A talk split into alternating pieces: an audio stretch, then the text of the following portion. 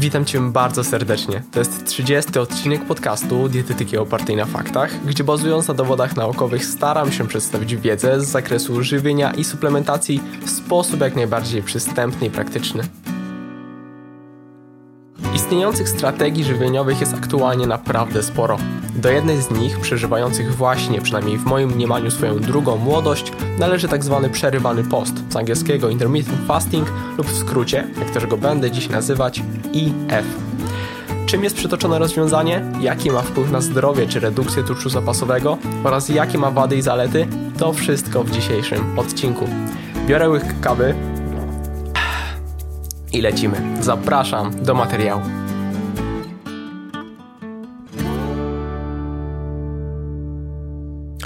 Jak na wstęp przystało, należałoby temat odcinka zdefiniować i przedstawić. Czym więc jest intermittent fasting?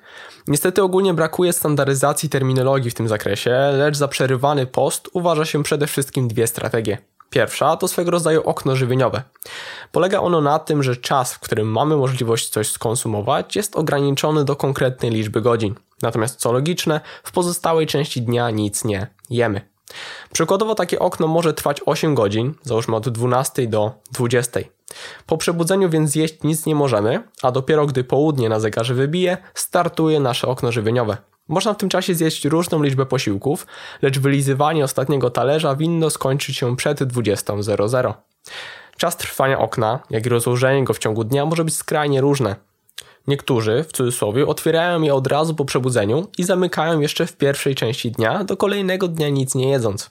Są również osoby, które rozpoczynają dopiero po południu. Ogólnie strategii jest wiele, a jako ciekawostkę tu powiem, że słynne i w niektórych kręgach już właściwie wyśmiewane niejedzenie po 18 też jest formą przerywanego postu. Swoją drogą doszliśmy do swego rodzaju paradoksu, że mówiąc, co po niektórym nie jem po 18, zostaniemy potraktowani ze współczuciem i raczej spotkamy się z lekkim uśmiechem. Tak używając słów stosuję intermittent fasting, możemy wręcz wzbudzić respekt i uznanie. No cóż, oczywiście to nie jest reguła, lecz moje osobiste przemyślenia, ale wracając. Istnieje jeszcze strategia postu w określonych dniach na przestrzeni tygodnia. Tłumacząc wprost, jednego dnia nic nie jemy lub jemy bardzo mało, natomiast innego zwyczajowo konsumujemy wszystkie posiłki. Niekiedy proponuje się rozwiązanie co drugi dzień, przykładowo poniedziałek, środa, piątek itd. Tak post, a między nimi dni z konsumpcją. Popularna jest również metoda 5-2, a więc poszczenie wyłącznie 2 dni w ciągu tygodnia, metoda 4-3 i tak dalej. Ogólnie w tym modelu, poszczeniu w określone dni, również jest wiele rozwiązań. Niekiedy nie rezygnuje się całkowicie z jedzenia, lecz w dni postu wprowadza się pewną, małą pulę kalorii, rzędu 20% zapotrzebowania energetycznego, np. 500 kilokalorii. Jak można więc łatwo zauważyć, pod przykrywką IF kryć się może wiele strategii. Ma to swoje plusy i minusy. Plusy, bo jest potencjalnie w czym wybierać i w zasadzie, gdy ktoś chce spróbować takiego modelu, może łatwiej dopasować go do swojego trybu życia. Lecz minusy, przynajmniej z mojej perspektywy takie, że nie sposób wypowiedzieć się o IF-ie ogólnie. I przynajmniej na niektórych płaszczyznach trzeba rozdzielić typy przerywanego postu. Naukowcy też z tym mają problem, przykładowo czy pomijanie śniadania lub kolacji można zaliczyć do IF-a. No, kwestia nieco sporna, mm, i zwyczajnie tam, gdzie zostało to podzielone, to będę o tym wspominał. Jak więc IF wpływa na redukcję tłuszczu zapasowego? Otóż okazuje się, że IF ogólnie może być skutecznym sposobem na odchudzanie. Istnieje wiele ciekawych badań z zastosowaniem po pierwsze postu co drugi dzień. Zanotowano, że zarówno strategia definitywnego braku konsumpcji, jak i diety naprawdę bardzo niskokalorycznej w dniu postu sprawdza się nieźle. W dni jedzenia uczestnicy mogli spożywać ile tylko chcieli, tak zwane ad libitum. Mimo, że może się to wydawać zaskakujące, że jak to, mogli jeść ile żywniej się podobało i nie nadrobili tych kalorii, otóż o ile jest szansa zjeść do 140-160% z tego co zwykle, to w większości ludzie nie zjadali aż dwa razy więcej i nie nadrabiali kalorii z dnia poprzedniego. Choć właściwie nie musi to być równe dwa razy, mm, ale więcej o tym będę mówił w wadach mm, intermittent fasting. Zdarza się również tak, że po rozpoczęciu stosowania tego typu rozwiązania w dniach jedzenia to spożycie jest spore, lecz z czasem, nieco się przyzwyczajając, to spożycie spada. Zastosowanie takiego postu co drugi dzień nie musi być jednak skuteczniejsze od zwykłej diety odchudzającej, a więc ciągłego deficytu energetycznego.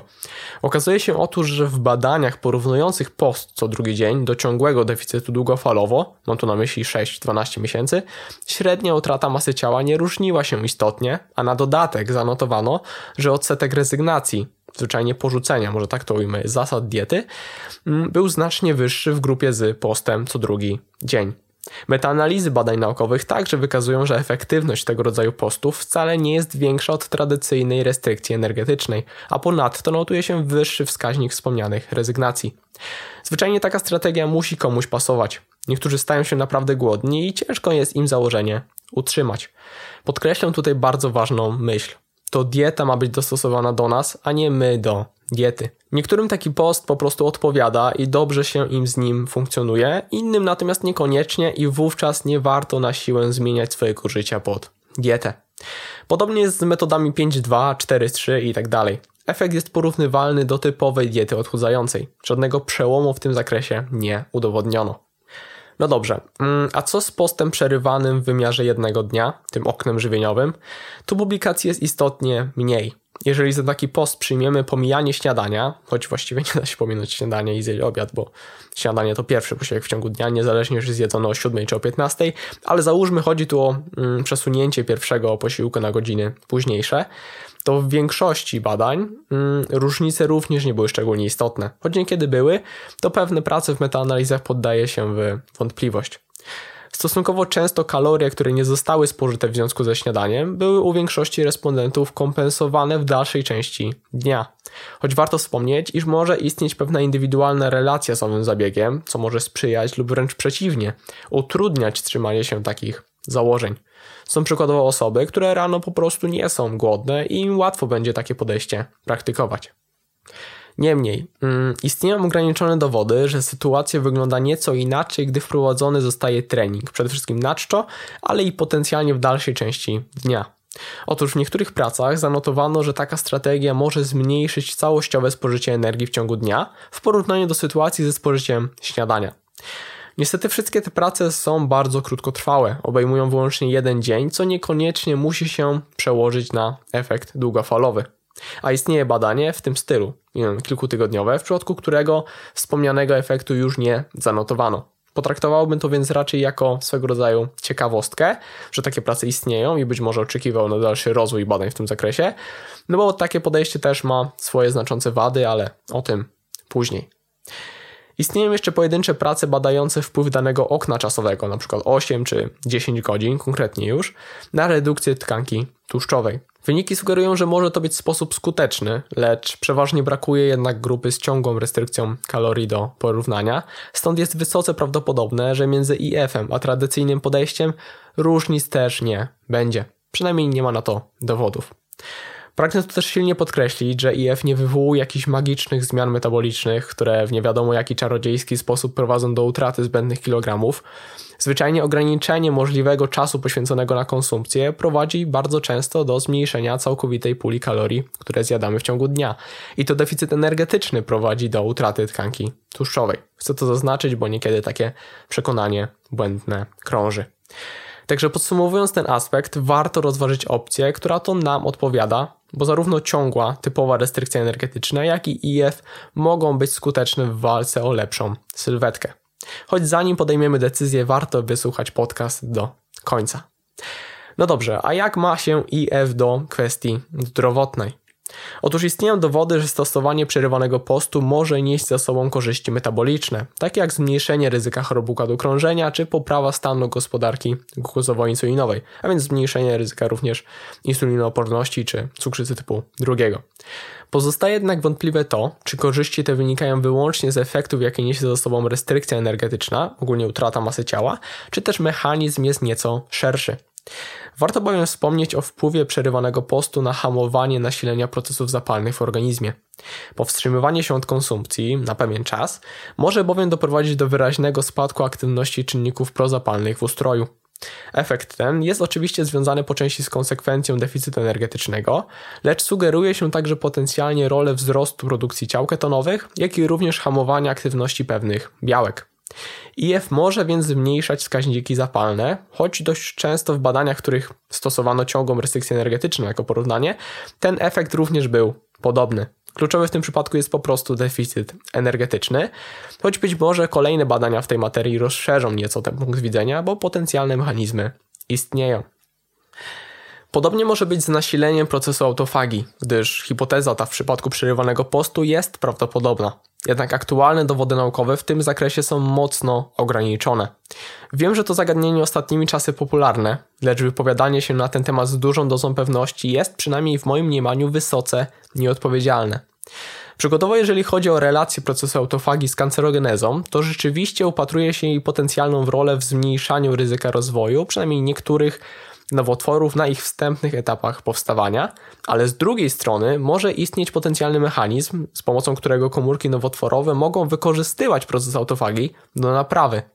Bo w końcu autofagia jest procesem, którego fizjologiczna funkcja polega na zapewnieniu dostępności wymaganych składników odżywczych i energetycznych niezbędnych do utrzymania metabolizmu na poziomie umożliwiającym przeżycie komórki w niekorzystnych warunkach.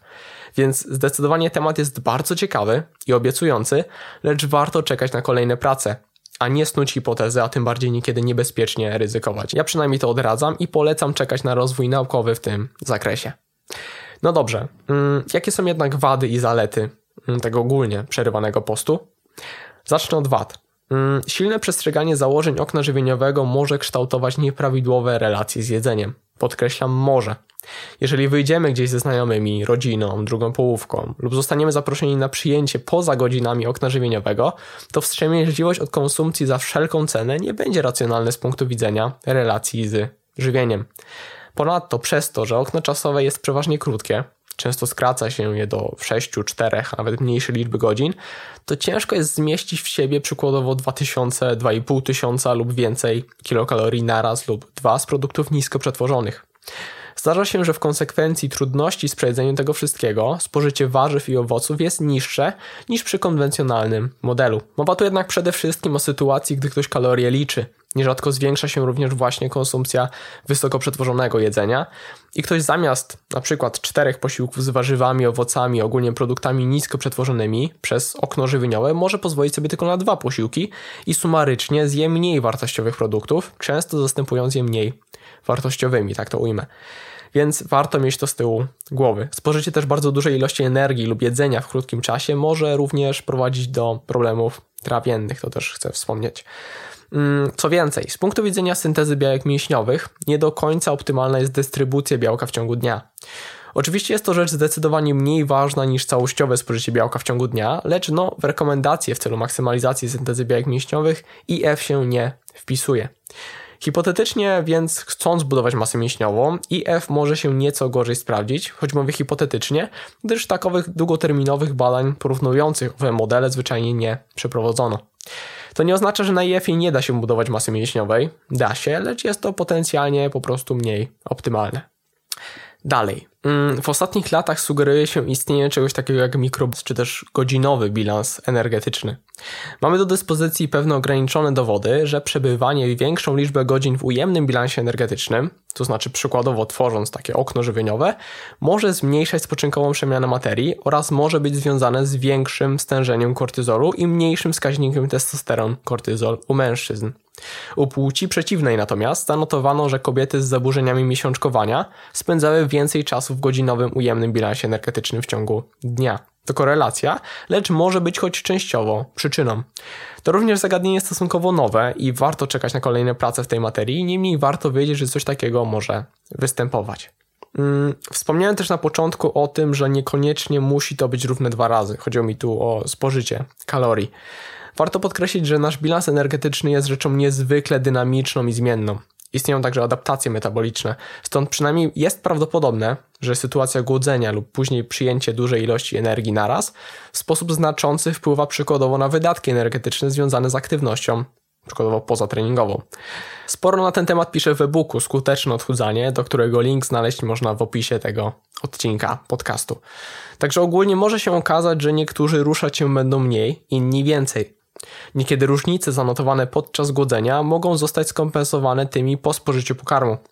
To kwestia też dość wielopłaszczyznowa, bo można by było wspominać o różnej wartości również termicznego efektu pożywienia, lecz ogólnie wpływ IF-a na metabolizm może być po prostu różny i jest co najmniej prawdopodobne, że u niektórych to zapotrzebowanie kaloryczne nieco spadnie, co może też być naturalną konsekwencją utraty masy ciała. No dobrze, IF może mieć jednak swoje zalety. Chodzi tu głównie o wygodę, bo są osoby, którym taki model po prostu pasuje do trybu życia, by na przykład zacząć jeść dopiero po południu lub z drugiej strony ograniczyć się do konsumpcji z rana. Czasami dobrze się mogą sprawdzić posty na przestrzeni tygodnia. To kwestia zwyczajnie osobistych możliwości i preferencji. Wiem również, że są osoby, które na IF-ie ogólnie w trakcie postu czują się po prostu lepiej, przykładowo lepiej im się pracuje. Jeżeli tak jest, i dobrze się to sprawdza, często nie ma szczególnych przeciwwskazań, by tego nie robić. Także podsumowując, IF nie jest niczym magicznym, jest pewnym modelem żywienia, który może nieść za sobą korzyści, ale i potencjalne wady. Jeżeli któraś z form przerywanego postu komuś służy, dobrze się na niej czuje i wpasowuje się do preferencji i trybu życia tej osoby, IF może być dobrym rozwiązaniem. Jednak nikt na IF-ie być nie musi. Jeżeli ktoś źle się czuje wprowadzając taką strategię, nie ma z tym żadnego problemu. Nie trzeba się obawiać, że bez przerywanego postu się nie schudnie. Zarówno ciągła restrykcja, jak i IF może odchudzić tak samo. Jeżeli chodzi o kwestie zdrowotne, to warto czekać na rozwój nauki w tej dziedzinie, bo przynajmniej na niektórych płaszczyznach IF może być obiecujący i sam jestem ciekaw, co nauka przyniesie. No dobrze, to już tyle ode mnie. Mam nadzieję, że ten odcinek był dla Ciebie wartościowy. Jeżeli tak, to daj mi o tym znać, udostępnij, oceń podcast, zostaw łapkę w górę w zależności od tego, na której platformie słuchasz, bo to wszystko dużo dla mnie znaczy. Dziękuję i do zobaczenia, do usłyszenia już niebawem. Hej!